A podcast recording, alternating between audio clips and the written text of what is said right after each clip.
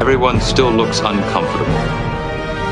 Perhaps they're all remembered that old saying, power corrupts. corrupts, corrupts.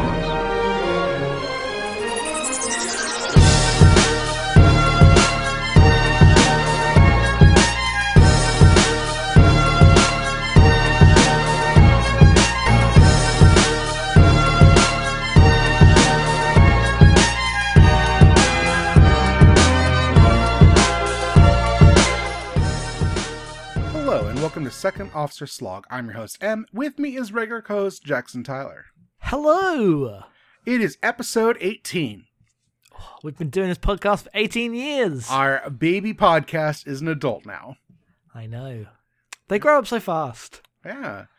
Happy Star Trek Day, Jackson. Why is it Star Trek? I mean, I guess we're recording a podcast We're about recording Star a Trek. podcast about Star Trek, yes. Discovery question, really. Discovery is no longer airing, and it's a real bummer. I don't like it. I, I yeah no like that. I we were exhausted every Sunday because we'd watch it and then be up too late. But now that it's gone, I miss it. It was new Star Trek, and we watched it every week, and there are theories. There are. It is great to have airing Star Trek. It's fantastic. I'm sad that the realities of TV mean that it, what we don't just get Star Trek every week for 26 weeks. yeah, no, that would be much better, honestly. Uh, it's, it wouldn't. The money doesn't exist. It's, it's another time. Yeah, well, what are you gonna do? I guess Have there you- were 46 episodes of Star Trek a year for a while. Oh my!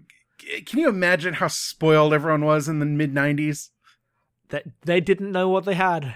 Yeah, no, I I was I watched season one of Voyager. I was like, eh, I don't want to watch Voyager. It's kind of boring. I didn't watch DS9. Like, I there was new Star Trek. I was into Star Trek. I didn't watch it. What was wrong with me? I don't even know, but you fucked up. Clearly. Yeah, no, I, I really did. It's a shame. It's That's a all right. Now I can enjoy Star Trek as an adult. I, I honestly enjoy Star Trek more than I probably did as a kid. Oh, definitely. Different way. Different Very different way. Yeah, but now I like all the Star Trek, and as a kid, I only cared about TNG. So, You still care about TNG the most. um, it's the best Star Trek. I don't know if I care about it the most at this point. It- That's maybe a question to like be levied as we go forward. I don't know. I think maybe my interest have like gone back to TOS as like the most interesting Star Trek. I mean, right now with Discovery and watching Yeah. more TOS, like that is definitely the thing you're into at the moment. Um, I don't know. It's interesting doing this as like a ongoing podcast in the background where we are going to read a book a month and then watch a couple episodes every month is going to be interesting as a way of like structuring being involved with something rather than just I'm really into Star Trek right now. I'm watching it a bunch and then stopping. Yep. Yeah, no, So, for sure. Yeah, it'll change as we go on. It'll be a journey. We're having a good time. Yeah. All right. Um, let's just get into our episode today because it might yeah, it might be a little long. Who knows? We'll see. But uh, this episode we are covering two episodes of the original series and then the first Discovery novel, and then uh, next month I will list stuff after I tell you what we're watching. This is a little messy. Whatever. I don't care. We've just did a big podcast and now I'm tired. The, This- the good news about this episode is that it is all like we are going to be spoiling ma- maximum some TOS and Discovery. So if you haven't watched DS9 uh, or even TNG and you're like in on the Discovery wave, this is a fine podcast to listen to. We are w- talking about The Cage, which is the original series pilot. We are talking about Dagger of the Mind, which is the original series season one, episode one, and we are reading. 10, 10, 10, 10, 10, 10. Sorry, 10. Yes, sorry. I looked at it and said one. and we are reading Desperate Hours, which is the first Discovery novel by David Mack. If you want to listen to that, please look forward to it. Next month, we are covering two more episodes of the original series. We are watching Mudd's Women, which is the original series season 1, episode 3, and Arena, which is original series season 1, episode 19. Uh, both those quote unquote classic episodes. We are also reading, finally, the first Shatnerverse Star Trek novel, Ashes of Eden, written by William Shatner, uh, in parentheses because they're not, not credited as Judith and Garfield Reeves Stevens, who wrote uh, all these books with William Shatner. Uh, this is the beginning of a whole series of books. We're going to be reading the first three as we go forward for the next three months. So the first one is Ashes of Eden. Um, it's the one I remember the least, so I cannot vouch for its quality. But after that, we get into some real bullshit. So please look forward to it. we got a message saying that the Imzadi episode was very fun and they're excited to go back to like that kind of bullshit. Can we read more Peter David nonsense? And this isn't Peter David, but it is some high nonsense written by quote unquote written by William Shatner. So I'm hoping the itch will be scratched. Yep. Yeah. So that's what we've got going forward. Uh, I hope you enjoy it. We're going to be living in TOS land for a little while. You know, that's not true because The Return is like totally a TNG book with Kirk in it. So that's fine. Yeah. Yep. So that's it. Let's let's start this podcast. Let's go. Space, the final frontier.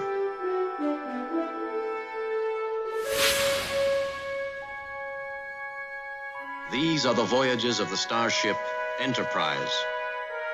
Its five year mission to explore strange new worlds, to seek out new life and new civilizations, to boldly go where no man has gone before.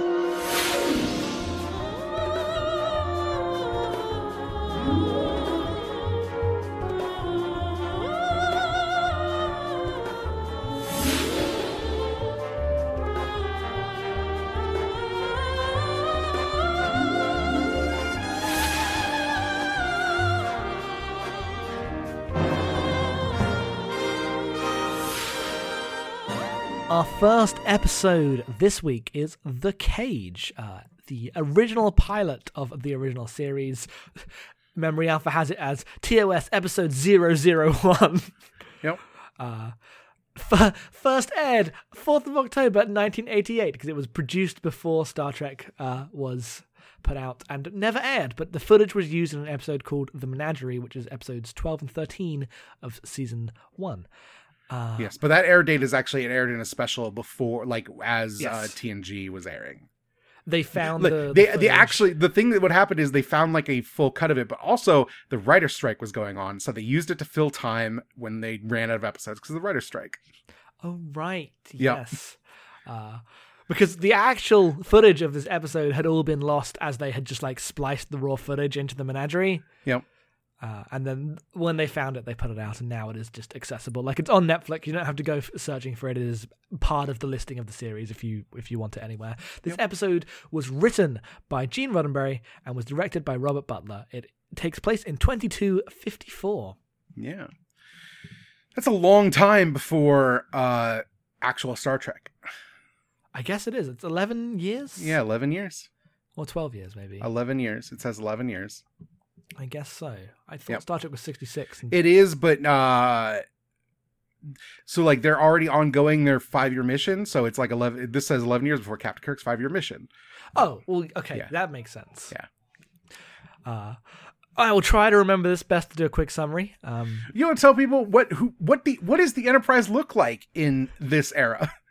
uh, so, the Enterprise is commanded by Captain Christopher Pike, uh, and the crew are uh, Commander Una, who is called Number One. Yeah, she has no name in this, but Oh, Una canonically comes from the books. Yeah, they have started referring to her as Una. Okay, I, I, she's in the book. So yeah, Yeah. So there's number one, who is the first officer, who is played uh, by uh, at this point Majel Barrett. Um, there is a doctor who is old, who's called Doctor Boyce, who no one really remembers or cares about.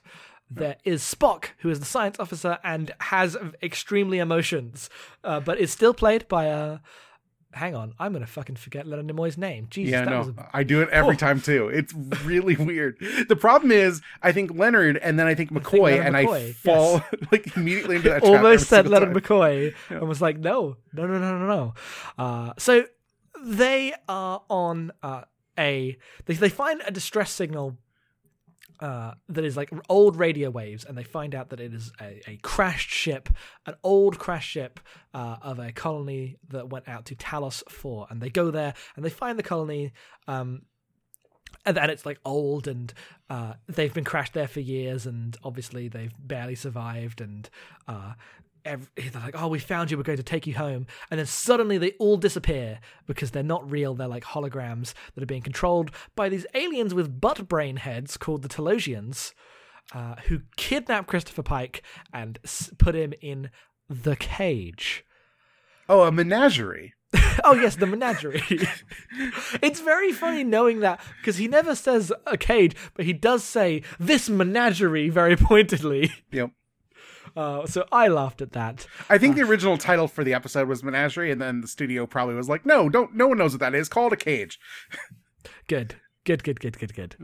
Uh, and then the bulk of the episode is these Talosians filling Pike's mind with uh, various fantasies and trying to like get him to stay on their planet and follow their will because they keep speak uh, they keep creatures in these cages and keep different species in these cages and like use them for their amusement use it as some kind of uh, zoo and to see how they um, react to things it is revealed during the course of these uh, what are they like visions or Yeah. uh, holograms No, it, Yeah, it's more. It's more like visions. Yeah, visions yeah like they are real to him but he's just sitting there yeah. um they are experiencing his emotions with him.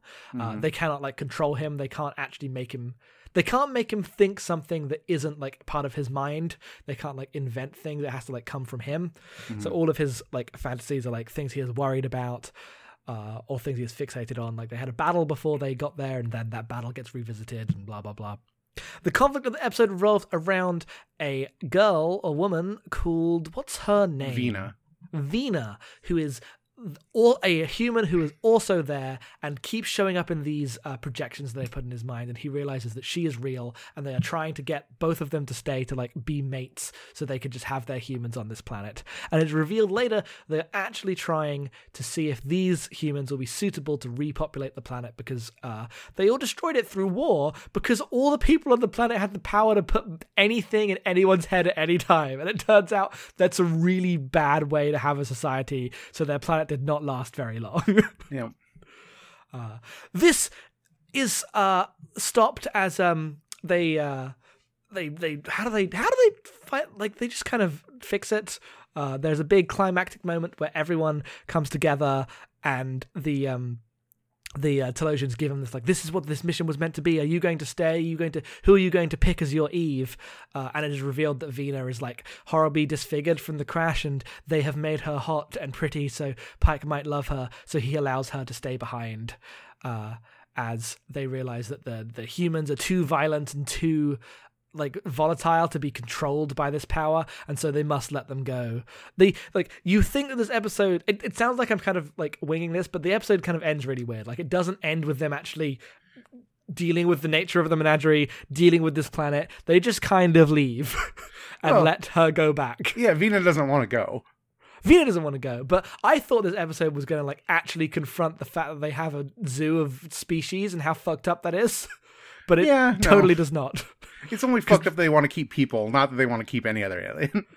It's it's weird. So yes, that's kind of the basic plot. Sorry if it was a bit loose, but we both watched this episode a long time ago because we wanted to watch it before reading the book, and that's not normally how we do things. Normally, we've watched the episode right before. Uh and yeah, that's that's the cage.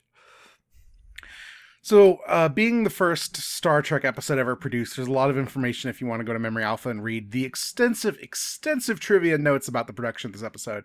We're kind of not going to talk about any of that stuff because there's so much of it that would be impossible to summarize in the scope of this podcast.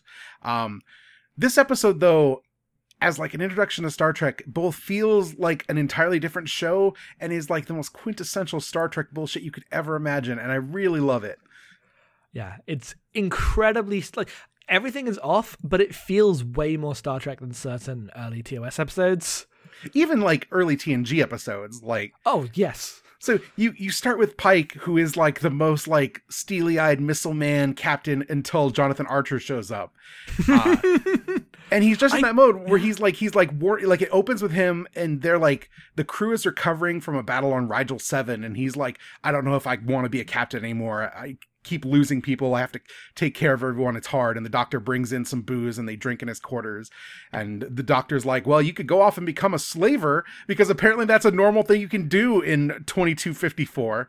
Uh, we'll talk about maybe the state of the universe in the 2250s when we get to the book specifically. But that line is always like, it's a, it's a weird thing to put in Star Trek as like just a thing for Christopher Pike to go do. Um, we always I always think about how fucking weird the fact that Orions are in Star Trek and what they are. Like that's just a weird thing. It turns out it comes from this. Yeah. Yep, Orions were here from the jump, and they suck. They they're never good. You can't fix it. The only like fixing it just shows your ass immediately because everyone is gross. Yeah. Remember Imzadi with the Amazon who was a scientist, or uh, the Orion who was a scientist, but now she wears frumpy clothes so people won't assault her constantly. Yeah, I don't think that's fixing it. I think that you no, can- that's what I'm saying. Immediately when someone tries to be like, let's like make a good Orion, it immediately falls apart.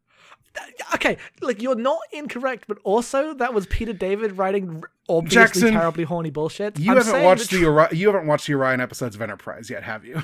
No, I have not. But I'm saying that. But th- that's fucking uh, Braga and Berman who also suck. I'm Yeah. Trier is not. Trier is okay. Trier's yes, fine. that's true. Like the Orions are bad, and it's not unproblematic. But Trier is a much better attempt than anything that has been done by other like the other things I've seen. yeah, no, fair enough.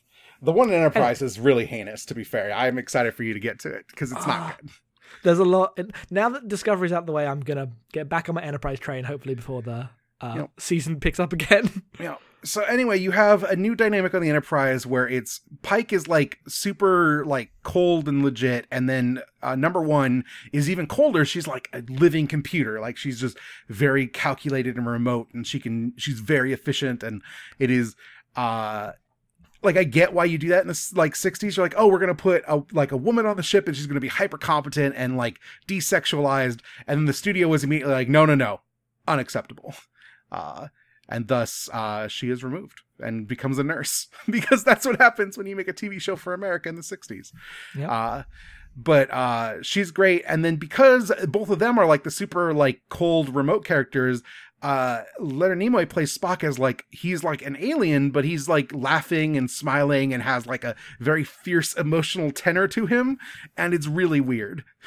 Yeah, the dynamic is completely reversed because the humans on the spaceship are like hyper competent and focused on their work and always very uh, dispassionate about the decisions they're making. So Spock, because Leonard Nimoy like knows um, that his role is to like be an actor and play off the scene, the, the like people that are already in the scene. Like I remember you telling me that Spock's act, like Spock as we think of Spock, didn't just come from the writing; it came from the fact that uh, William Shatner was who he was. So Spock was then like created to play off of Yep. uh like the dynamic and that like just came from the actors as well as the people Yep. um as well as the writing and so spock in this is very intense very like when everyone else is being logical and making big decisions like dispassionately he's like no we have to do this because it's the right thing you don't understand uh which fits for him in the dynamic of the show but it's fucking bananas because it's Leonard Nimoy being Spock. Yep.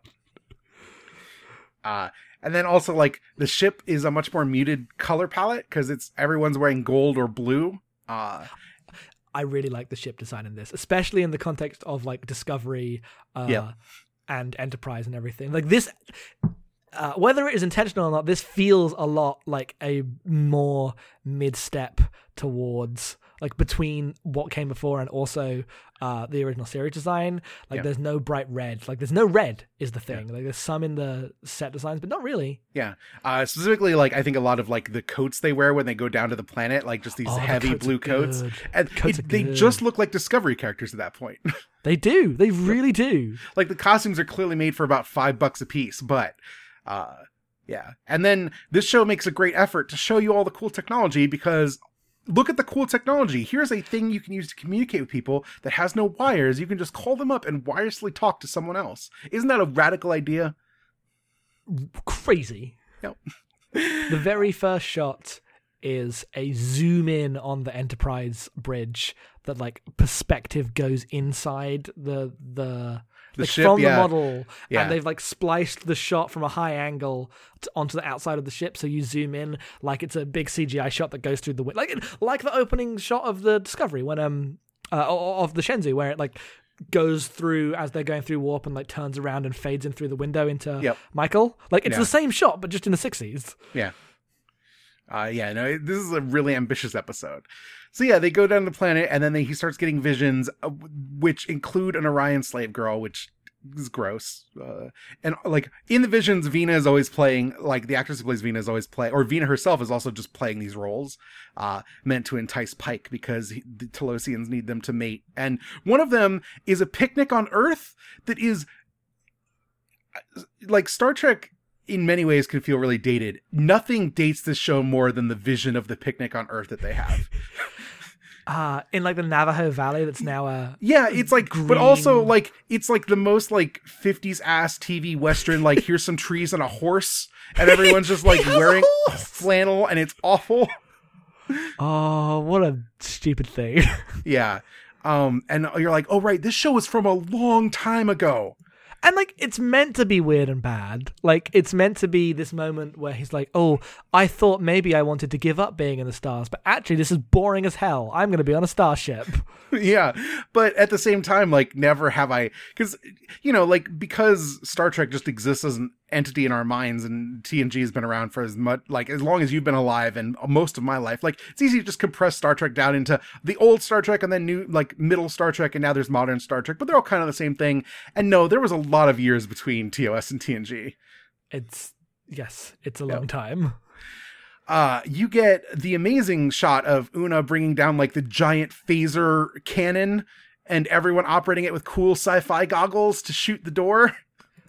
That one takes a whole long time. It also takes about 10 seconds for them to even start using the transporter. Like, there's a full close up shot of people's hands working the controls and be like, oh, they're transporting something from one place to another place. Yep. But also like that that when they use the phaser cannon, it is like this incredibly elaborate hand animated like explosions on the door as the beam hits it that they would never do again. No, never. Yeah. Uh, the this shows like this episode specifically has a love of technology that I feel like Star Trek just by its nature had to get away from because it, it would make the show unwatchable to normal people. But it's really nice to just see them be like, yeah, no, Star Trek technology is cool and it, it's worth like just uh, admiring the aspirations of what technology could be in the future. Like you look at like the opening of Discovery, that's like here's a phaser, here's a communicator, here's a weird grappling hook, a spacesuit. Like it's here in this episode. I mean, this episode is very clearly written by Gene Roddenberry for better and worse. Yes, no, hundred percent. Because it's- also, like, like you have you have number one who is like the most like buttoned up, cool, I can get shit done woman. But also, Pike has like a young yeoman like lady who follows him around, and he's like, "Oh, what's a woman doing on the bridge?" Uh, And then those things also just exist climax- next to each other. Yeah, but then also the climax of the episode is actually all these people want more than anything to fuck Pike. Like that is the climax of the episode. Yeah. That is how the big reveal is. Like all of them in their different ways are just expressing their need to fuck the authoritative man. Like it's it's crazy. Like Yep. Gene. Yeah. Uh, Gene loved women. That's what everybody says. Whenever you listen to old interviews of people who like worked with him, uh, they very po- politically say Gene loved women. I wonder what that means. yeah. Uh, Yeah. And and so you have that stuff, and then you have like because he's Gene Roddenberry and he's trying to sell his TV show and his like vision uh, more than he is trying to like write a sci-fi story. You have the themes just being, oh, it's a test for like humanity and it's to like show like it exists mostly to uh, espouse what humanity is at this point, and also it shows off every single technological thing in like excruciatingly slow detail uh, as opposed to the actual like uh, classic original series episodes where they got sci-fi writers to write some sci-fi and it's mostly people talking about ideas Mm-hmm. uh, it's just a very different approach even though it feels very star trek like Yeah. uh, even though the terms are wrong like he says warp time factor 7 or something stupid Yep. No. The idea of how rockets. the idea of how warp engines could actually work is not a thing that was discovered, like really talked about until TNG. Yeah, because even in um a TOS, they're all like, "Oh, warp factor this and that," and like, I, I know they're still like warp factor is still just the the, the word Yeah, but the idea of like warp bubbles that bend space time, like the science hadn't caught up yet, or like the popular understanding of science had not caught up yet. the Okudas Yeah. had not watched enough TOS to define TOS. Yep. No technical manuals had been written. No, there's nothing technical about the way Star Trek is written. yeah. Uh, is that it for this episode? Do we have any more? So what's interesting to me is that Vina wants to stay in part because like while the Talosians are like making her beautiful, they also seemingly make her like uh able-bodied in a way that she is not typically. Like their visions are so strong and good that it actually gives her mobility that she didn't have before that. it's yeah, it's the Matrix. yeah, but this also will tie in when eventually we watch the menagerie because it ties into this episode. I watched the Menagerie. all- Okay, yeah, you know what happens. Because I thought that the book was to do with Talos Four. Oh, you So I also watched the menagerie? Yeah. So I I went and watched the menagerie, and I, I skipped through the bits where it was just re uh, Yeah. reusing the footage. Yeah, but so it, like spoilers for the menagerie, I guess. But at some point, like Pike is wheelchair bound, and they take him to Talos Four to live with these people, and he also becomes able bodied, right? Yeah, he just Yeah. gets to live. Well, because his whole thing is his mind is perfect, but his body is broken, so he can only communicate through like a light. Yeah, The menagerie, which like, which we already have better technology than that Star Trek. yeah, it's it's not the best, but um, it's uh. Uh, it's that episode is very good for the the first half, like the actual drama of it, the way it Yeah. sets up is very cool. Uh, obviously, the resolution and the way it like just falls into them just showing footage is very funny and bad. But uh, the menagerie is a good time. I I have not seen it in probably a two decades, so I would like to revisit at some point. But yeah, uh, the ways in which like this episode, if you watch them in order, the way this episode and then that episode like actually tied together in like, oh, at some point Pike also ends up like having this happen to him, and the Talosians help him out of it, and I guess they get what they want, but not in any way they can use, and everyone's just doomed, and it's sad. Is like really good. Yep. Also, Spock mutinies. Like it's weird. Yeah. Well, look, Spock cares a lot. Spock mutinies to get Kirk in the movies to places multiple times. So I guess that's true. they talk a lot about how, oh, uh, I can't believe that Michael Burnham, uh, who was Sarek's ward, would mutiny, and actually, and then Spock's like mutinying every ten minutes. Well, Kirk literally steals starships, and because he saves everyone and does like the right thing, he never actually gets accused of anything. Uh, like he gets bumped down to captain and given a new ship. That's like the slap on the wrist he gets at one point, which is the thing he wanted anyway. So like Michael Burnham is the first mutineer because she's the only person to like make that like take that shot and then flub it. yeah, I guess if if she had actually stopped the Klingons from making that, like if she had prevented the war rather than causing it, If she was a white man, yeah. she would be running her own ship by now. L- look, we'll, we'll get to the book, but Yeah. Georgiou gets to do this and be fine. Luckily, Yeah, she no, gets her for sure. shot. Yep. So let's get to the uh-huh. next episode. What is the next episode? Should I do you want me to introduce it or do you? No, I can do it. All right. What is the next episode? Next episode is Dagger of the Mind, which is the 10th epi- episode of the original series. It aired 3rd of November 1966. It is written by S. Bar David and directed by Vincent McEveety. In this episode, the Enterprise is dropping off cargo at the Tantalus Penal Colony on Tantalus 5. Uh, they receive a shipment from the colony and it beams up, and they're like, well, this is like important material, so we need to go get a transport crew to bring it into the cargo bay. So everyone walks out, and then the the lid of the crate lifts up and it's a man that is smuggled aboard the ship. That man runs roughshod over the ship and like tries to commandeer the Enterprise by barging onto engine into the bridge. And they've been warned by Dr. Adams, who's down below. It's like, this man's very dangerous. Make sure you subdue him. And they do.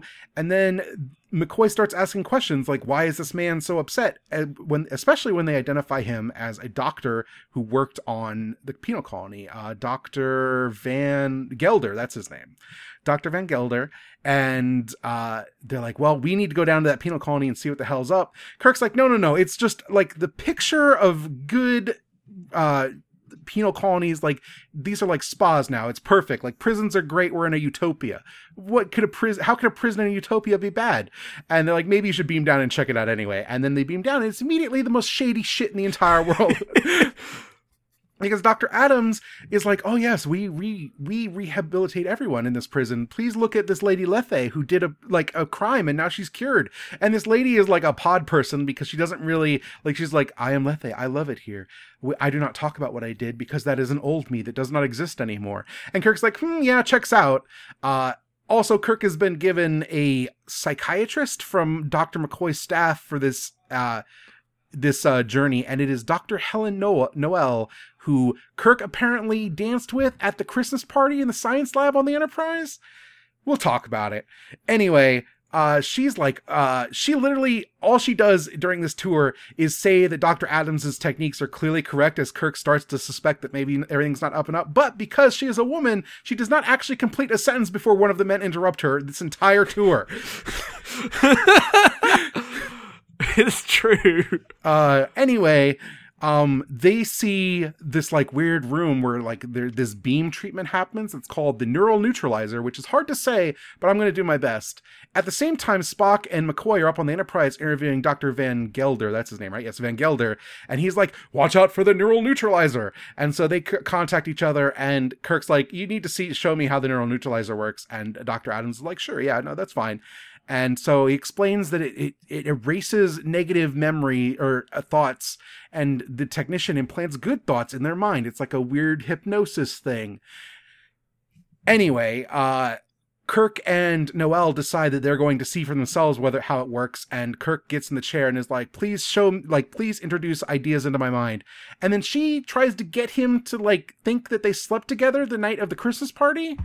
Um, Yep. Which is a really fucked up thing to do. But he did ask her to implant a. She, he said implant a weird thought that I would specifically come from you and wouldn't just be a thing that naturally arose in myself. And her thought is you're hot for me, which I feel like Kirk's hot for every woman. This is not actually one of those thoughts. She Well, I thought she was just gonna say like "kiss me," and he would get out the chair and kiss her. But no, she actually like changes his memories of the Christmas party. Anyway, while this happens, Dr. Adams comes in because uh, Dr. Adams is shady, takes over the machine and like basically like tries to she, she tries to get Kirk to like actually like super fall in love with her, right? Like that's his thing. yeah, well, so so he makes her he makes him fall in love with her, and then like says, "And now she's gone, and the worst pain you've ever felt." Yes. and then uh, William Shatner starts doing the like overacting of this in the chair, like, "No, Helen, I love you, Helen." yes, it's really good. anyway, um, as this happens, uh, Spock's trying to figure out what the neural neutralizer actually does, and he has to perform a strange Vulcan ritual on the man to because the man every time he tries to talk about this stuff is racked with physical pain, and so he uses something called the Vulcan mind meld to understand what's going on in Doctor Van Gelder's mind, and so he finds out that he's using this uh this to it, like experiment with people and try to like replace their thoughts with his own. Basically, he's just into mind like wiping people and making them his like servants or whatever. It's a bad scene. Anyway, Kirk, because he's Kirk and is the manliest man that's ever manned, uh, shakes off the conditioning when him and uh, Dr. Noel get put in a room and he's like oh you need to go and escape and like go through these tunnels and try to disable the force field so the enterprise can get us and save the day meanwhile kirk is brought back in the room as she does this and disables the force field, Kirk comes out and punches a bunch of guys because the beam is also shut off. He leaves Dr. Adams in the room as he like goes to see what's going on. Spock beams down, sees that the main power for the facility is off, and decides to switch it on, which means that Dr. Van Gelder in the room with the neural neutral- neutralizer is in there as it turns on and no one's like running it, and it just goes off and there's no one to like put new memories in his mind as his mind is being drained, and thus he is killed because his mind is emptied of all thought, and he dies a horrible death. And Kirk is like, "This is the worst thing that could have ever happened to anyone," and everyone's like, "Yeah, no, it seems bad," and then they shrug and leave. It's not a great it, it so this is a true good bad episode of star trek So- this is a classic one of those So at one point, Dr. Noel, when they first get there, goes to Dr. Adams and is like, Dr. Adams, we can dispense with uh, titles. Uh, you can you can just call me Helen. Uh, doing this summary, I understand why she said that because there's three doctors, like four if you count McCoy, in this episode, and they all are like in the same scenes with each other and trying to talk about Dr. Van Gelder, Dr. McCoy, Dr. Noel, and Dr. Adams was hard to hold my wrap my brain around as I was talking about this episode. but everyone gets to keep their doctor title unless they're a fucking woman Yes.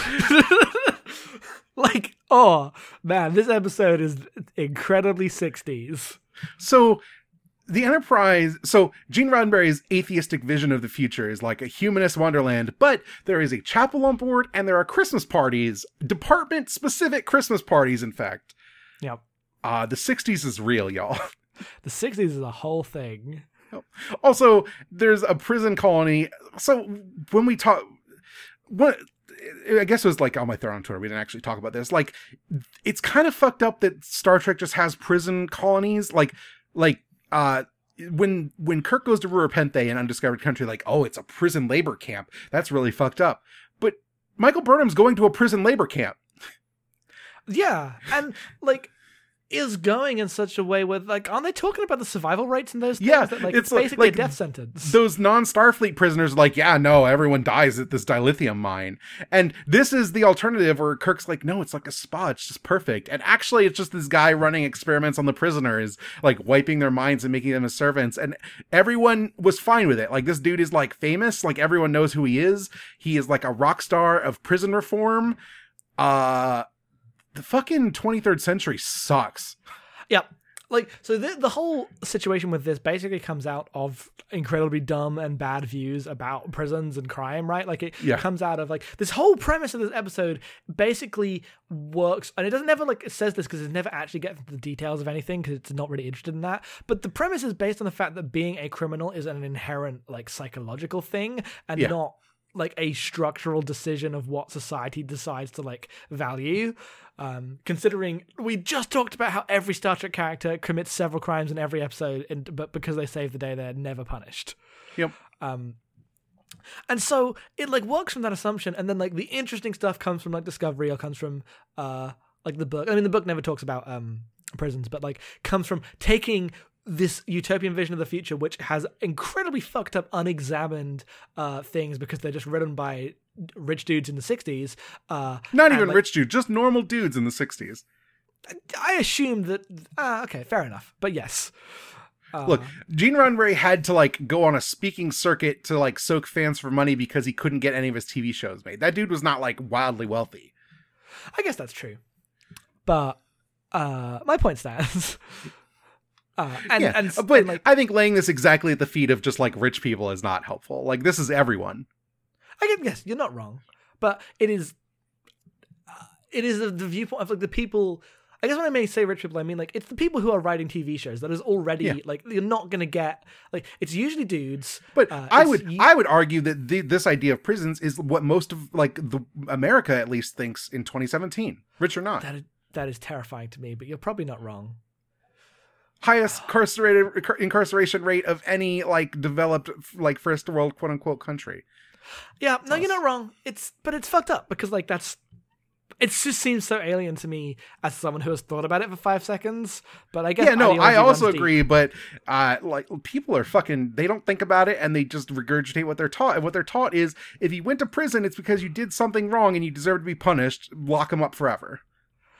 But this goes like further than that. Like it's not about it's it's not even about what they did. It's about who they are. That is like Yep. that is the perspective shift here. Well, yeah, I Um, mean that that's true too. Like people don't get out of prison because recidivism rates, and if you're a criminal, you're going to commit a crime again. Like Mhm. it- prison makes people into criminals. Like, Yeah. e- and even if that is true, it's because of society's like stigmatizing of people who've been in prison and their inability to like actually rehabilitate anyone. Yep. So yeah, so this episode's like really bad when you think about it in any stretch. But then it also, like I say, has Kirk going, Helen, no. But also, Kirk spends the the first twenty minutes of this episode being like, "No, it's it's it's it's a great prison. It's like a spa. I would go there. I've toured penal colonies like this. They're great.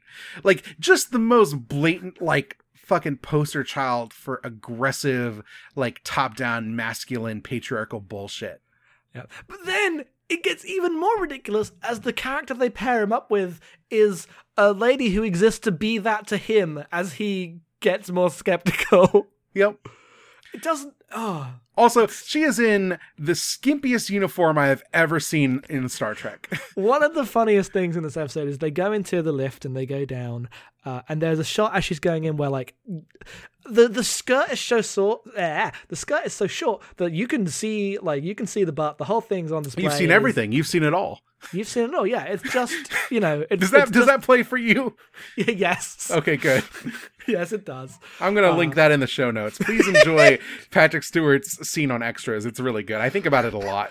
I do not like Ricky Gervais, but I have some fond memories of like certain extra episodes. uh, anyway, uh the the butt's all out. It's that tweet that's like, you don't know why her butt's out. You don't know her story. it really is. Also, like because she is like the tiniest '60s woman, like her ass is out, but also like the uniform is not built to have such a cinched waist, so it ruins the entire lines of the rest of the uniform. Like her her com badge is like askew the entire episode because it's not like properly tailored to her body. but the the actual funniest part, the like climax of this, is that the underwear because they knew it would come through is also color coded blue. Yeah. and I died laughing. It's hilarious. Speaking of bad costume choices, the people on the penal colony all have on their like robes this like dove hand sun like religious ass cult symbol. Like clearly these people suck. Yeah, and uh, uh, Dr. Adams is always like, "Well, I would never do any. I would never do anything bad. I would never. Everything's fine, Captain Kirk. Everything's fine. You can do what you want. You can talk to your officers. It's all fine. Everything's fine. I'm the most accommodating man who's ever not been evil." yep. Uh, Yeah, he is he is immediately does everything Kirk asks in a way that entire like you'd have to be an idiot not to realize this man is evil, but it takes Kirk a long time to figure it out. Uh, also amazing is because they hadn't defined what transporters are. Oh right, yes, right. the actual scariest part of this episode. They beam up some supplies from uh, the colony, and a man is inside the box. Like transporters work by then disassembling and reassembling the molecules. You know every molecule that comes aboard. That Also, there are like biofilters and pattern scans that happen with anything you beam up to the point where like they reassemble Pulaski when he she rapidly ages in TNG back to her young self by using the pattern buffers to replace her old DNA with her like younger DNA that they just had on file.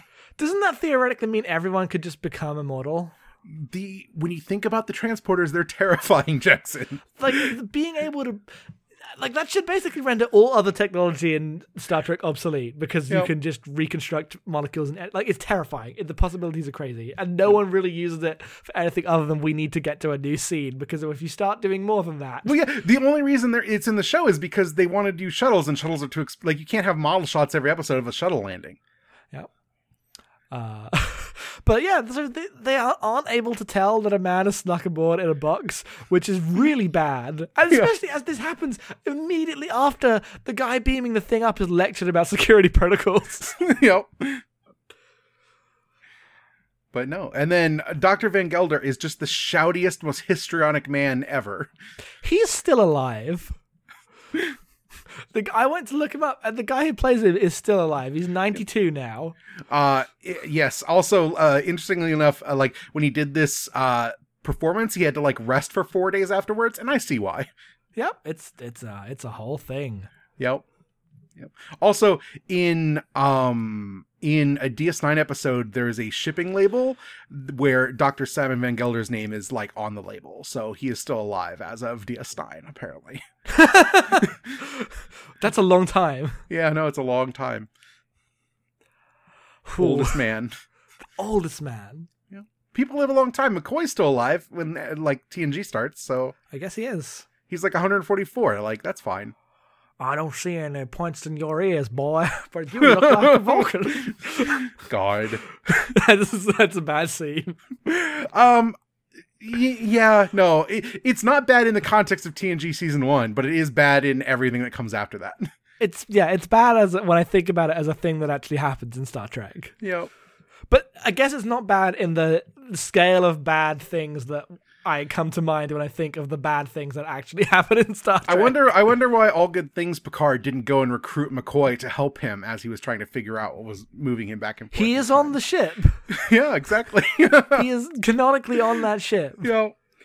Man, that's some fucking lore wank. Which brings us to the end of this episode because clearly we're done talking about it. We are very much done talking about it. Wait, one more thing. One more hilarious thing is when after the day is like uh, saved, uh, Kirk reverts to his uh, conditioning and just immediately starts making out with Helen, Yes. which is only funny because then Spock walks in Yes. and gives a face like, "Hmm." Oh, also, Spock beams down to a colony where they know shit is going down, and the first thing he does is like just flip a switch that he sees without wondering what the situation is, and it murders a man. Yeah, it does kill a man, but like only so you can get like the real pathos of the episode. yes, but also Spock, come on. Don't just flip switches as soon as you land. It's a bad episode, but it's fun. Yeah. Uh, so we're gonna move on to our book. Uh, you know, if you don't watch Discovery, I don't look. Come on, like if you're listening to this podcast, and you can listen. One, you can uh, you can listen to this book without watching Discovery because it takes place before Discovery. But also watch some Discovery. It's good. listen to our episodes about Discovery. But if you want to get off here, I will remind you next month that we are watching Mudd's Women and Arena, both TOS episodes, and we're reading The Ashes of Eden, which is a novel by William Shatner and the Reeves Stevenses. If you want to give that good, nice, helpful names, easy to say on podcasts. know, William Shatner. I got that one the first time. So anyway, Bill. yeah, call me Bill. Oh, All we're so we're, done. musical break. We'll be back with a book.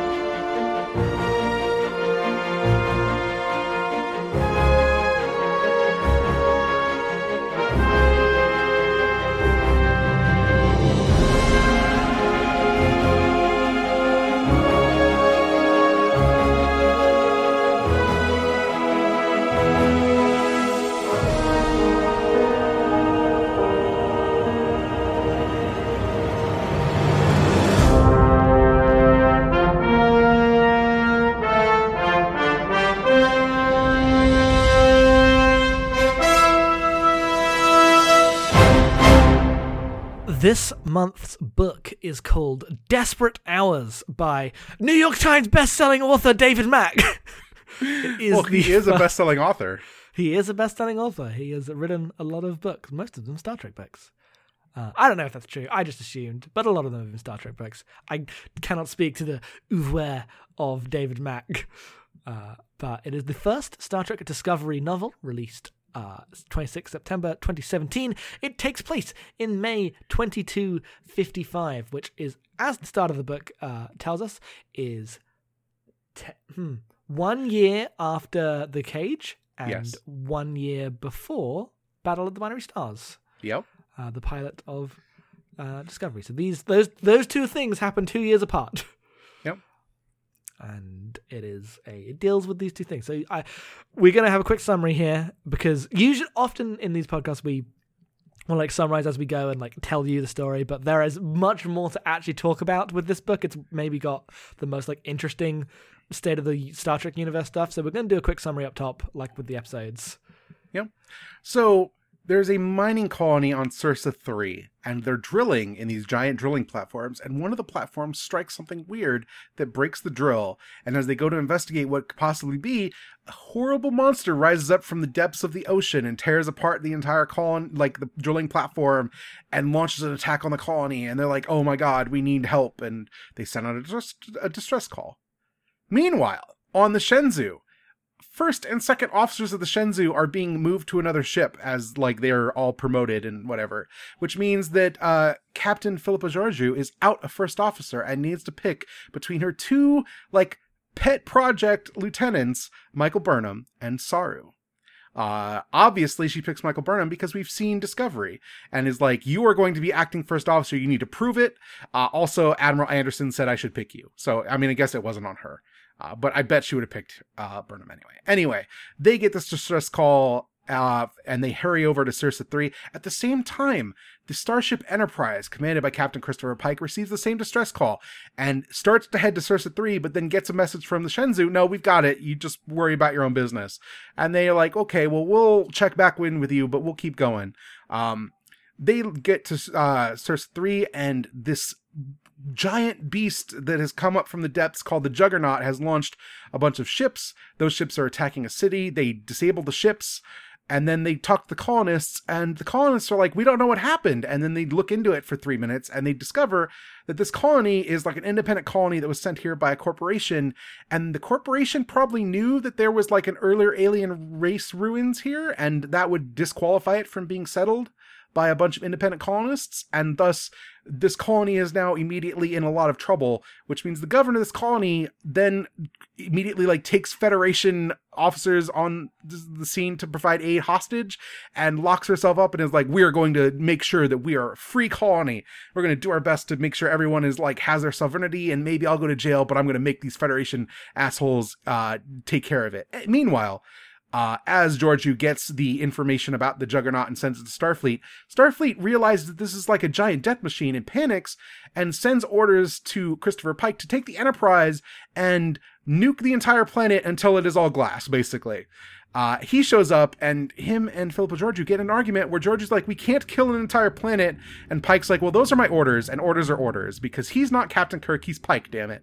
And he's to follow orders. And they get in a big shouting match about it and uh, they're like, well, we have like three hours until the next wave of fighters launches, so maybe Michael Burnham can fix this because Michael Burnham is like, I have an idea of how we can fix this. So everyone pairs off. Her and Spock go down to the Juggernaut to try to get inside of it to figure out what it is.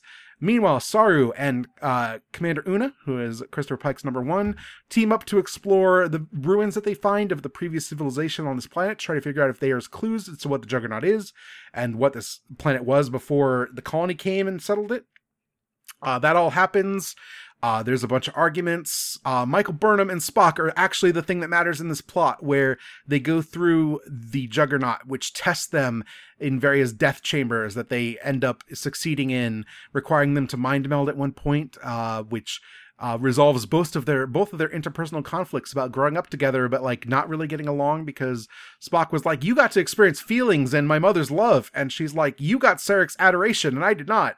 And then they realized no they both got the exact thing that the other one wanted and it was sad for them growing up in Sarek's household. Uh, they get to the interior of the juggernaut and they discover that it is a machine from the long extinct Turanian Empire which was this crazy advanced militaristic empire that expanded across the galaxy ages and ages ago and it would colonize planets and test people and then if they passed the test it would congrats you have joined the empire. Die or like give us tribute. And uh, they are given the choice of dying or giving us tribute. And they're like well i guess we'll give you tribute. And they're like okay thanks. We're gonna blow up these starships uh, to you know help you out.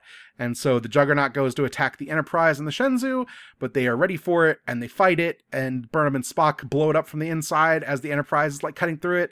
Everyone saves the day. They shake hands. They disable the thing with the governor on the planet. The governor goes to jail, whatever. Everyone's fine. Burnham is made actual commander, not just acting commander of the Shenzhou. Actually, I guess she's only a lieutenant commander, but she's acting first officer. Yes, she is made a proper first officer by the end. Yep. That's kind of what happens in this book, Jackson. Yeah, it's like actually kind of light when you lay it all out, even though Yeah. it's uh, a longer book in terms of. It is uh, it the books. it is the epitome of comic book crossover events of two crews come together to fight an external threat and they don't get along until it's time for them to get along to finish the plot. Yep. Uh, there's a good quote of um, like some of the like promotional material. He's like, I didn't know how to how to um make this uh make this story work, and then I got given the advice of, oh, uh, have them stand off against each other, but make them both right. And I'm like, that's every one of these stories, David. David, you knew that. uh, yes. So the, The Shenzhou fucked up. So no, no. I want before we get there, I want Ah. to talk about ready rooms and starships. yes. So the Shenzhou and the USS Enterprise exist in the same universe, and it's just a given now. You can't argue with it; it's canon. Uh, which means that you have like Michael Burnham, Philippa Georgiou in their nice blue jumpsuits running around being like women of color in Star Trek, right next to like the beigest Enterprise that has ever existed. It's just like fucking white men in muted tones on a very serious starship. And those just have to exist together. And never is it more typified in two paragraphs in which Pike talks about the fact that he's like, he's, I'm glad that my ship doesn't have a ready room, uh, because now everyone can just see me do my logs and stuff on the bridge. I'm always center of activity. Everyone can communicate with me. But when an admiral calls with a priority message, I have to run back to my quarters to take it. Uh, Meanwhile, Philip Philippa Georgiou's like, well, I like having a ready room because I can go in my ready room and I have privacy screens and I can talk to people, I can do my paperwork, I don't disturb my bridge crew and everything's fine. The ship will operate well without me as I go take care of captain things. And the two philosophies just being because humans are complicated is like, on one level, kind of a hand wave of like, no, look, these things just have to exist together. This is canon now. Sorry. But also the epitome of like actual how humans are in Star Trek. Like Spock goes on to the Shenzhou is like, this ship has too many screens. Why do humans keep doing this? Why do you fix why do you fix what isn't broken? Like these ships are good. Why do you have to build a bunch of bullshit? Yeah, the parts where like characters react to the fact that these things exist side by side, and instead of it trying to um like give an explanation for why this could be, the explanation is just it is, and so characters are like, "What the fuck are you doing, Starfleet? Like you have all these. Why is this ship this and this ship this? Humans are dumb." Yep. is the entire explanation. Yeah, Spock's like Vulcans never under never understand why humans uh, just go and make new things every five years, but that's what they do. That's kind of their thing. I don't know. Except for seventy-five years, where they all wore the same red coat. It's a good coat, Jackson. It's a really good coat. It's a good coat. If it's good enough for Elias Vaughn, it's good enough for us. That's true. Who are we to argue with Big Boss? Uh, so with that out of the way, let's talk about how the Federation fucking sucks. God, the Federation sucks. This book is more than anything that we've read so far, like hyper aware of the fact that the Federation is basically the militaristic arm of a colonization project. But also that they that there's not really any better way to like at least for Star Trek to envision the future. yeah, like that's what I meant when I was talking about like the way that, especially engaging with uh, the twenty third century stuff, uh, where you like you have the 24th century. That is a space that exists and has been explored. So when you go back to the old 60s star trek time you can like make that even more complicated uh, Yep. and actually examine how like super bad it is. And like so you have uh these colonists who um have colonized a place without permission because basically they've been like exploiting bureaucracy in order to cover up their crimes and no one's really cared because no one actually examines things unless it becomes a problem So a corporation has done this, and then the colonists just want a place to live where they're free of Federation rule because they're like, uh, we want to make our own way in the universe. We don't want to be part of some stupid Federation. So they are caught between like exploitative like corporations and the Federation's like, hey, we're all one big happy family, and if you don't like it, we're gonna fucking fire phasers at you. Yeah, so you have like um these this like dumb libertarian colony that has just thinks of it itself as that, but is actually just a exists to be like fodder for a mining corporation. Yeah, but also like those are like even if those people are like, oh, we no, don't tread on me. We want to be free out here in space. They're still people, and like the ways in which the Federation are like, no, just fucking nuke them. Whatever, we don't care. Well, yeah, because like that's what I meant. Like you have those people who are like clearly shady and fucked up and doing other stuff, but then the Federation comes, who are supposedly the good guys, and their solution is to just nuke them. So on all sides, everything is bad. Uh, all- also, the, the, the so the options are Pike has orders to nuke them. Georgiou ha- is like, we don't want to nuke you, but because you accepted Federation aid, you are now subject to our laws. So you are all under arrest for an illegal mining operation on this planet. uh yeah it's uh it's bad. The the it sucks to be on the colony but like the colony is talking about this and like oh it's fucked up that the federation just came in here and because we needed help have imposed all their laws on us and whatever. But then someone else goes i mean what do we do? I guess we could like become an orion slave colony. That's the other solution. Yep. so i was like oh man it sucks out here. Yeah.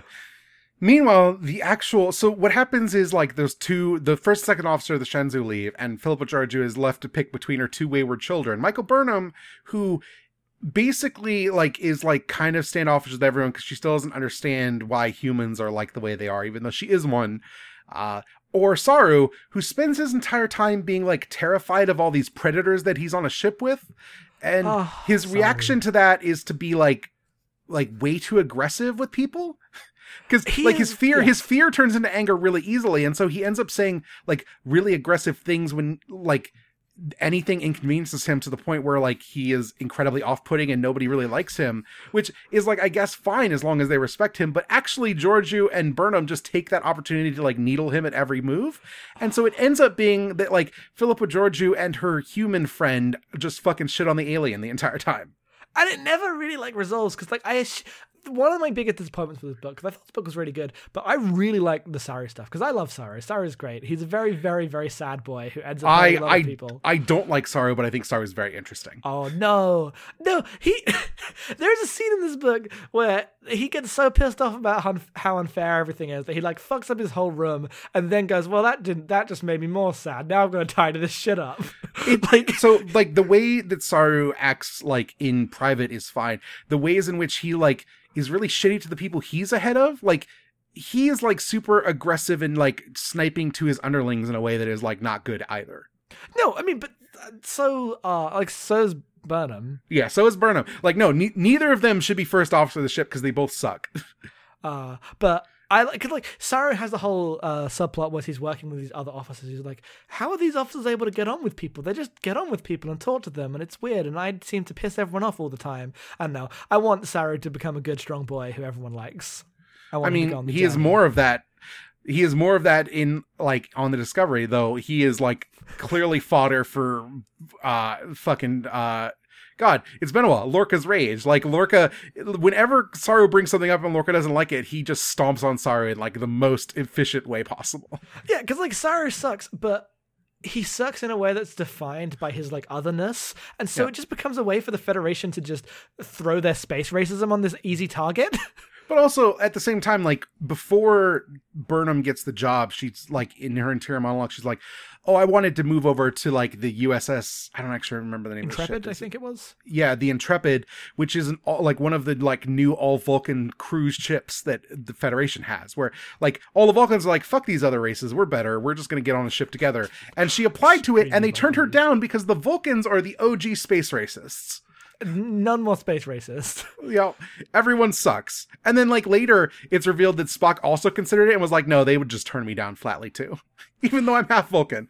the fact that like Spock is the prototypical Vulcan in Star Trek, like the most iconic and like one of the maybe actually the most iconic character in all of Star Trek, probably. I Yep. I don't know if that's true, but it, it probably is. Yeah, no, Like, for it's sure. him or Kirk, and he's probably more iconic than Kirk, just culturally. yeah, no. Um, Put it And this way. Put it this way. There's not an emoji that represents Kirk on your fucking keyboard. Exactly. Yeah. and so that is what is like thought of as Spock. But actually, in the universe, he's like a failed, shitty Vulcan because he's half human, and Vulcans are space racist as well, and they're all about their purity. And he's not actually that. Like he's not really like that popular in the universe, uh, and that's really interesting. Whenever that comes up, that friction. Yeah. Uh, this the Spock stuff's good here.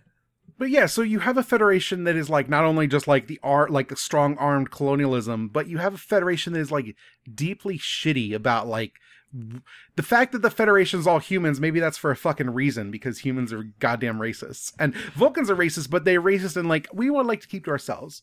And humans are like racist. We're like let's make the galaxy look like us. Yep. And then like that in turn like makes uh like Saru also has his own space racism where he's like all humans are predators. And like that comes from a very real place of like what his own experiences are growing up and what his uh like experiences on the discovery are. Basically it paints it as like the tensions in this universe are such that it is not that the people in the universe are bad, but it is structured such that this is almost inevitable that people also- come at odds like this. But also it's weird because like he he's he joined Starfleet because he was rescued from his planet by Starfleet officers. That he was like, oh, I looked up to them, and now that I'm among them, they're all predators. And it's he's like he's got like a weird Tasha Yar thing going on. Mm-hmm. Uh, Um, but then like when he meets Commander Una, he she, he's like, oh, you're not like the others. You're you, I don't get predator vibes off of you. And she's like, well, I'm a vegetarian. He's like, oh, that explains it. No, it doesn't. That's not how anything works. uh, That is mean, like the yeah. idea that like being vegetarian imbues her and like Spock because Vulcans are vegetarian with like special like a sense of being with themselves is like the most hippie 60s bullshit I could imagine. I know. Uh, I just read that as an offline. Like, I, uh, Una in this book because she's called Una here. Yep. Uh, is um like. Uh, cool, and that Saru relationship works very well because she's like just here to do a job. She's not here to play the career of like I'm a Starfleet officer and I'm gonna impress my uh, captain and I'm gonna do this and I'm gonna put everyone at odds. Because Saru's problem, She's already she's already like number one on a deep space starship. Like she's got a really cushy job. Yeah, but Saru's problem is that because of the tensions of like being on the Shenzhou and the th- stuff he's had to go through, like he's incapable of reading, and also just because of the like the, the character they've made, incapable of reading any situation as like any, like outside of like the good bad win lose uh, predator prey binary, and it mm-hmm. makes it impossible for him to function. Yeah, no, is a sad boy. he's gonna be okay. I mean, he's not. He's gonna get owned by Lorca. So, uh, in our Discovery episode, I talked about how Philippa Georgiou is clearly positioned as the fucking Jean-Luc Yeah. Picard of the 23rd century. She is 100% the Jean-Luc Picard of the 23rd century. Like, Pike shows up and he's got the Enterprise and he's like a young captain with orders from Starfleet. And she's like, look, this is not how we do things in space. I'm the one with the seniority here. You're like plucky, but like, I've got the experience. You're going to listen to me. We're going to not blow up this planet. And then the minute the colonists start giving her lip, uh, when Pike's like, "Oh, what do we do? These colonists aren't going to listen to us."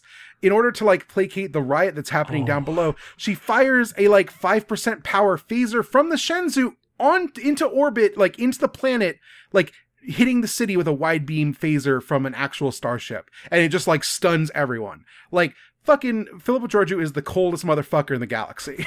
Yeah, because we were like, oh, she's the Picard of the 24th century so- or 23rd century, so she's going to be like super righteous and true and always the correct position, and that's like that isn't untrue in she the is, way this but also sometimes the line must be drawn here, which Oh, means there's a there is a line must be drawn here speech in this book that we'll read at some point. but she literally fires phasers on a fucking city of people from her starship, and it's amazing. She does do that. She stuns the whole city. Yep, it's And there's none of really like- good. And because like the subplot with the um with the colonists, like so th- at first they're kind of at odds, and then they're like, oh no, they've discovered we fucked up, so we've got to immediately go into hiding because if they start arresting us, then they're not gonna bo- bother to fix this problem. They're not gonna destroy this thing that's here. We we brought them here to save us, and they're like analyzing it and performing science on it where we while we are dying. That these fucking Starfleet assholes. So they go off and hide, uh, and this keeps escalating as eventually they discover that Yeah, no, what they actually do is get like a person who left Starfleet because they thought Starfleet sucks to like get in on the, like intercept the communications, and what they intercept is uh, Philippa Georgiou and Christopher Pike arguing with Admiral Anderson about whether or not they should nuke the planet from orbit, which they And do not like- take kindly. oh shit wait th- so either way this is going to go bad for us so they start kidnapping starfleet uh, officers and they're like hey you can't just kill us you got to kill people you know if you're going to do this you assholes Which Uh, Pike would probably just be like, yeah, sure, whatever. Fire photons. pike totally would pike is so done with it at this point um, Uh, one of the things that we talked about with the last Discovery episode, and like I like in this book, is that these ships feel incredibly powerful. Like they talk about firing photons on the Juggernaut, and they're like, even if you just focus fire on the Juggernaut, you might burn off the entire atmosphere of the planet. Like these starships are dangerous, and I really like that about them. yes uh, it's. Ah, they they are big deal uh, space weapons Yep, for sure. And then and then like as the arc progresses and they're like the, the juggernaut's becoming more of a threat and time's running out and the colonists have like kidnapped everyone, Georgiou's reaction is to just hang up. and Yep. that subplot ends because Georgiou can't be bothered with it. Like and then it, they just surrender after everything's done and goes to prison and like it's not really like once the tension's over that subplot is just done. But Well, yeah, the way it actually ends because it's not really a problem, right? Well, yeah, no. The, the the thing that happens is that like the fucking governor of the colony and Christopher Pike get in a big dick measuring contest. And Philippa Georgiou is like, the actual answer here is to wait for the people who we tasked to get things done to get things done and not lose our cool while we sit here. Yeah. So she just hangs up on them as the fight happens. Yep. Um, meanwhile, uh, Burnham and Spock are starring in a Star Trek remake of the 1999 movie Cube. so while they go through these death traps, what happens is that Burnham and Spock are trying very desperately to out Vulcan each other. And oh, in this moment, no, no, no, no, no, no, no. Burnham's losing. yeah, sure, but she's trying. And in this moment, in their conversations, I wonder how Vulcans have accomplished anything in space. how do they ever even build a warp drive when they can't even have a conversation without it turning into like three dimensional chess as they try to outmaneuver each other to talk about who's right about a supposition about a problem they haven't even correctly identified yet?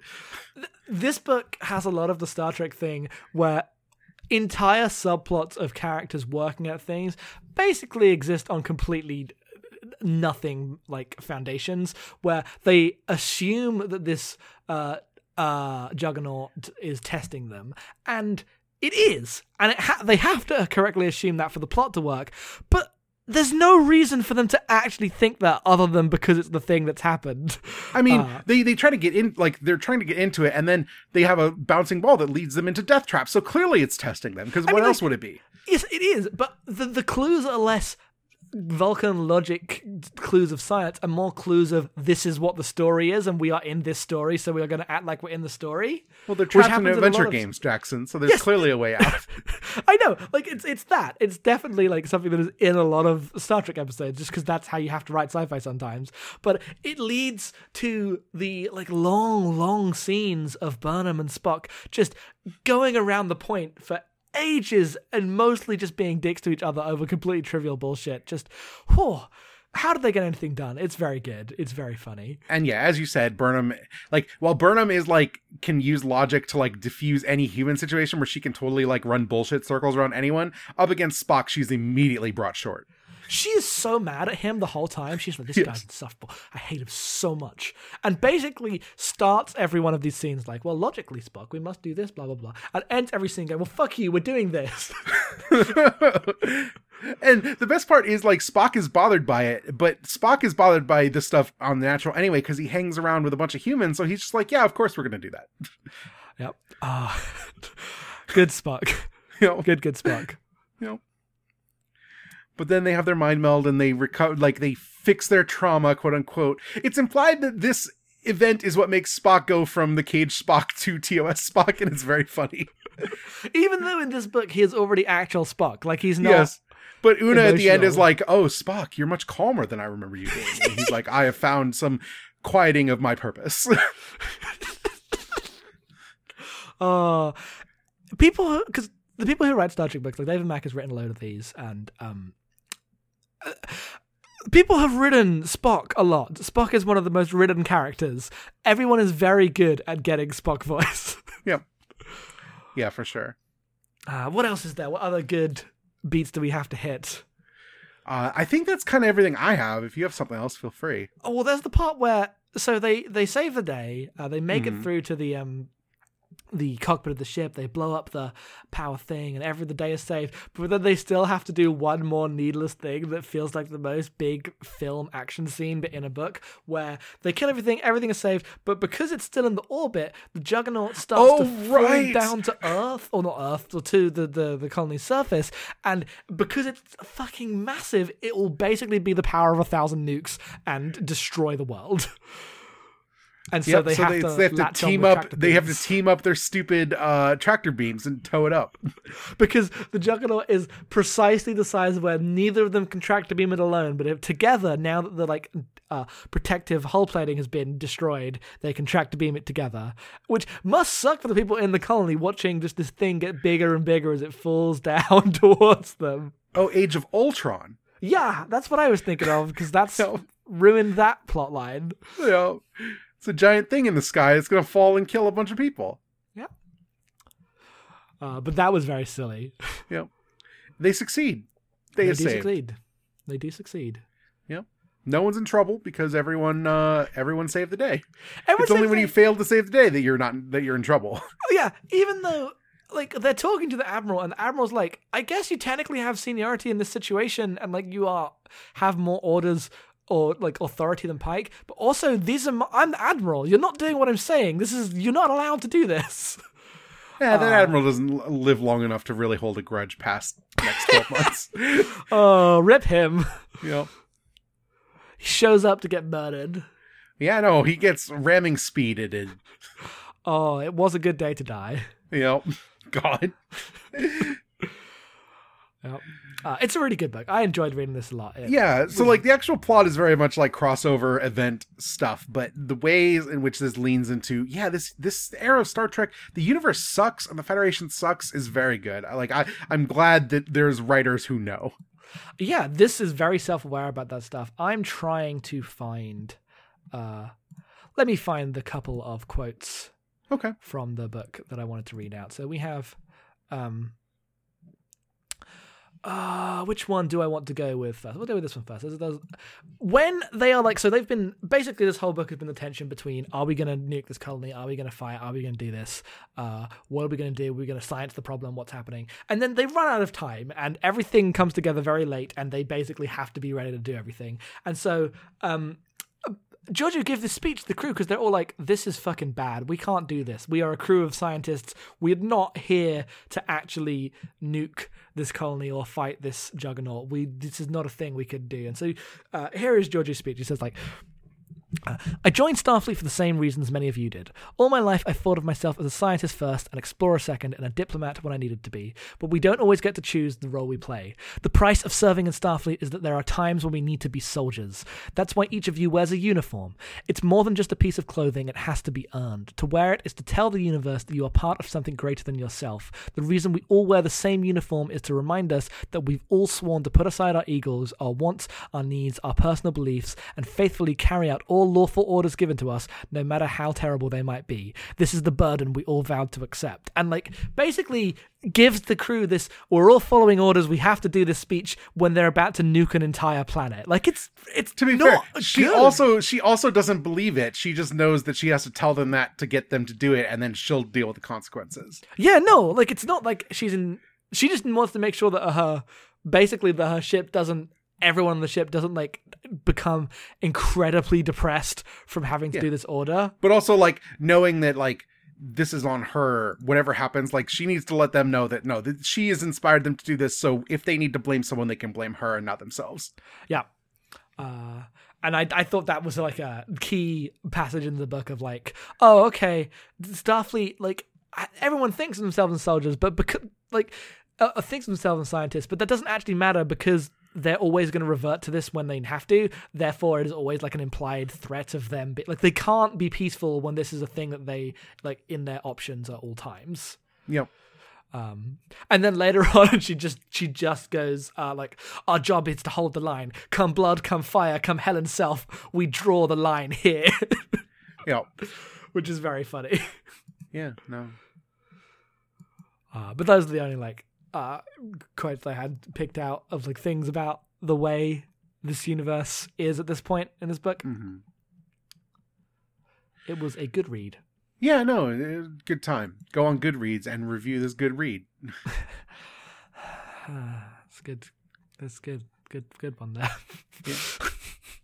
anyway we don't have any questions uh, if you want to send us questions or comments uh, podcast at abnormalmapping.com next month we are reading the ashes of eden again written by william shatner and the reeves stevenses and uh, i'm excited for that that is a i know that's a romance book so let's hope it's better than imzadi I'm not that. I mean, I'm excited for the second one. I know we need to get through the first one, but Yep. I I really just want uh, TNG nonsense. yeah no the second book about william shatner as james t kirk starts with kirk being dead so let's enjoy that when we get there The first book starts with him being dead.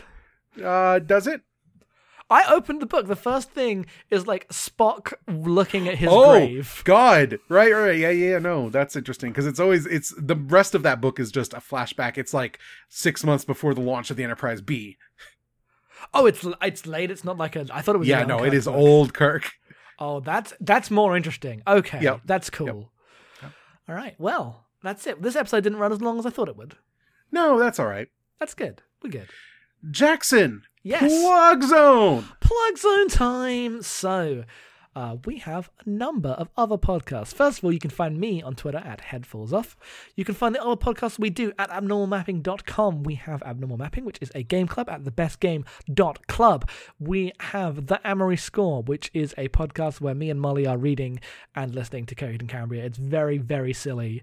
Uh, that is at ineedmayo.com. We have Fireside Friends, which is Ryan and Alan's Good Good podcast. You can find that at firesidefriends.net. Always cool guests. They're taking a little break uh, uh, over the holidays, but we'll be back. And uh, um, there is Novel Not New, which is a new podcast with uh, Jen, Colin, and you talking about visual novels. It's another game club. All the games from that will be listed in the like abnormal mapping games section. That'll all be you can all find them there. Uh, but it is its own podcast with its own feed with its own topic. Everyone seems to be enjoying it. It's about visual novels. Have a good time. So that's it. Is there any more any more secret plugs that you told me not to give because you wanted to give them? I'm cutting this out also, Jackson. So okay, sorry. Yes, I fucked Uh, that up. Abnormal Mapping is a Patreon supported network. You can find that at patreon.com slash abnormal mapping. There are an array of tiers and awards on those tiers. You can get writing from me and Jackson for $5 a month. At $1 a month, you get our secret bonus Patreon podcast, The Great Gundam Project, which once a week, me and Jackson talk through two episodes of Gundam. We will be doing that until we die. We are nearing, we are two thirds of the way through Mobile Suit Gundam. Jackson gave me crap in the Gundam episode for saying we were wrapping up Gundam. So I will tell you we are two thirds through. Uh, please enjoy that. It is a great show. You can find me on Twitter at em underscore being. That is it. Enjoy your Star Trek. Lament the fact that Discovery is not back yet. And I will see you out there. We got the refugees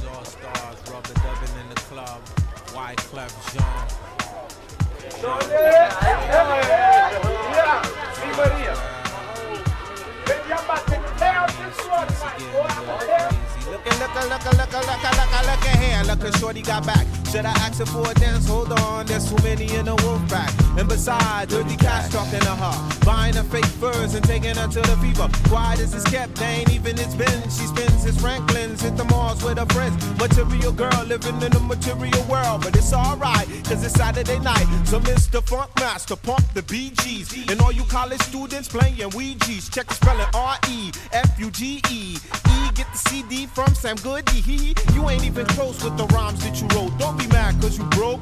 Let me clear my throat. Uh-huh, uh-huh. John Forte, grab the mic and don't sway it this way. I'm more than just a rhymer. You still a small timer. Hoping at the game, treat that ass a little kinda. Every step tangoed. Yo, beef don't concern me. I'm eating mangoes in Trinidad with attorneys. My crew slang flow worldwide like a current. Whip to every spot where nobody got insurance. Rubber do the math. You ain't half the exotic. My man's claim true. You forget about it. Ho ho, just a new sense. Like my influence. Well recognized. You a lie trying to do it. Got juice, told your lady. Oops, we nuts, baby.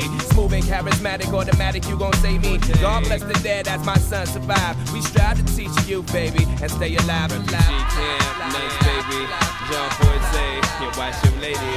Watch your lady, yeah. Alright. Especially around dirty Yo. Guys, dirty guys. If you got more than a dollar in your pocket right now, put your Yeah, hands yeah. up. Well, you can tell by the way I roll, shorty, that I'm a ladies' man, a businessman.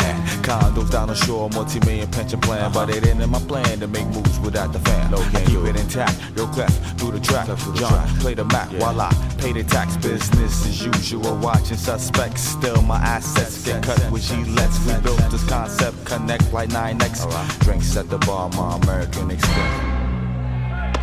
I know you didn't just kiss my girl. Hey, man, the thread. You want to disrespect me? Let's go outside. Cook up, cook up, the copper pull up, pull up, then my cup up, cup up. You who's calling bluff? Now you shook up, shook up, cause you lock up, lock up. Man, I love up, love up. You who's calling bluff? Hey yo, John is chillin', dirty cash dealin'. What more can I say? We livin', that's what we got, we